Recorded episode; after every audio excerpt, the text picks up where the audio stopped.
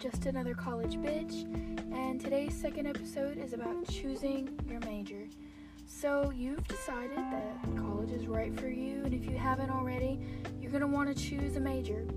This will also help you choosing the right college for yourself, and a lot of times people will choose the college first and then choose your major. Don't do that, don't at all. Um, whenever I was figuring out what I wanted to do in college, as well as maybe a career path that I'd be interested in doing in the future, I started researching the careers that I was interested in. I would also start with that, and then you figure out what you need to go into degree wise in order to get that career. If you're not career based, then that's okay, and I want you to make a list of possible degrees that you're interested in, even if, for example, journalism and biology are on that list, and they obviously couldn't be farther apart from each other. When I was making my list, I wrote down things that seemed fun or maybe I would love to do, not really thinking about the future or career paths I would take, which, you know, is also what I want you to do here because this is about writing down what interests you and in fact start to write what out what interests you and forget about writing down specific names of you know degrees or names of what you know are going to be on degrees like biology and instead writing something like I'm interested in science or animals etc and then I want you to research a possible career path your interest or uh, your degrees.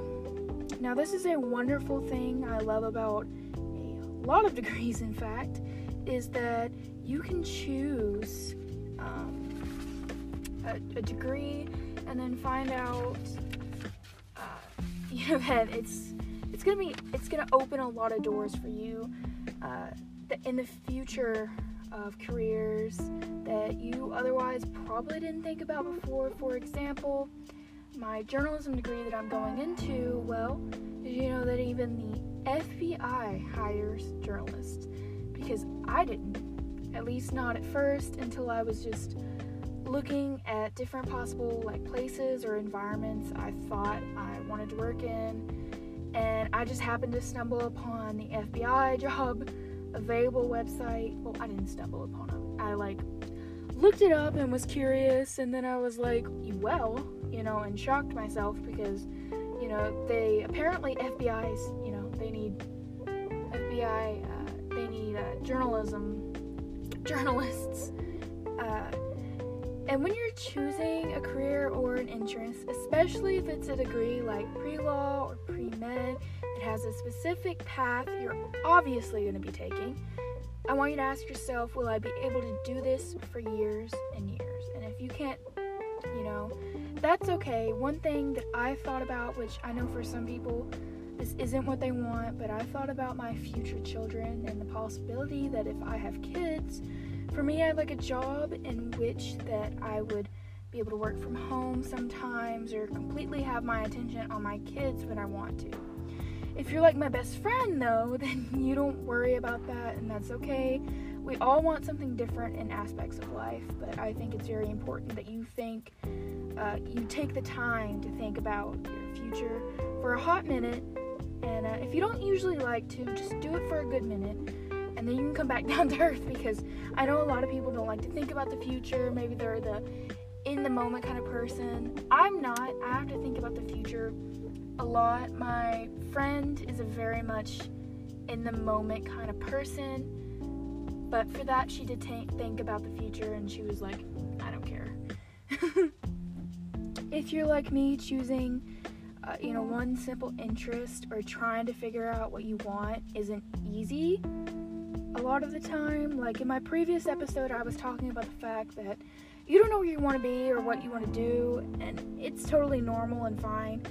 Take a break, or guess what? Go to college undecided, and you have a while to figure out what you want to do. If you think that you are going to be less successful because you've chosen to go to college undecided without really knowing what you want in life, don't worry because you are not going to be less successful. Being in college will give you a lot of time to think about what you want to do, and your experience there uh, can really like shape what you're interested in, and a lot of the times your advisors will guide you into the past that can be your future if that's what you decide. And I think that's, you know, a really big part of college is that figuring out who you are and who you want to be. Many success stories that I've seen myself on like uh, LinkedIn or YouTube start with someone not knowing or having a clue as to what they want to do in college. And you know what? they always end up in a job that they love and a future that's been paved just for them. And that usually comes with a lot of hard work and a lot of just confusion generally, like trying to figure out who you are. Um, when I started choosing my major, I had a mixed list of random degrees and interest, and when I got like random spikes of mania, my interests would immediately change. So I'd never know what I was really looking forward to doing and what was I, uh, you know, just a quick infatuation that I had until I really sat down and thought it through. But it took me a year, or well, an academic year, I guess, before I, I realized what I wanted to do, and I think that's okay.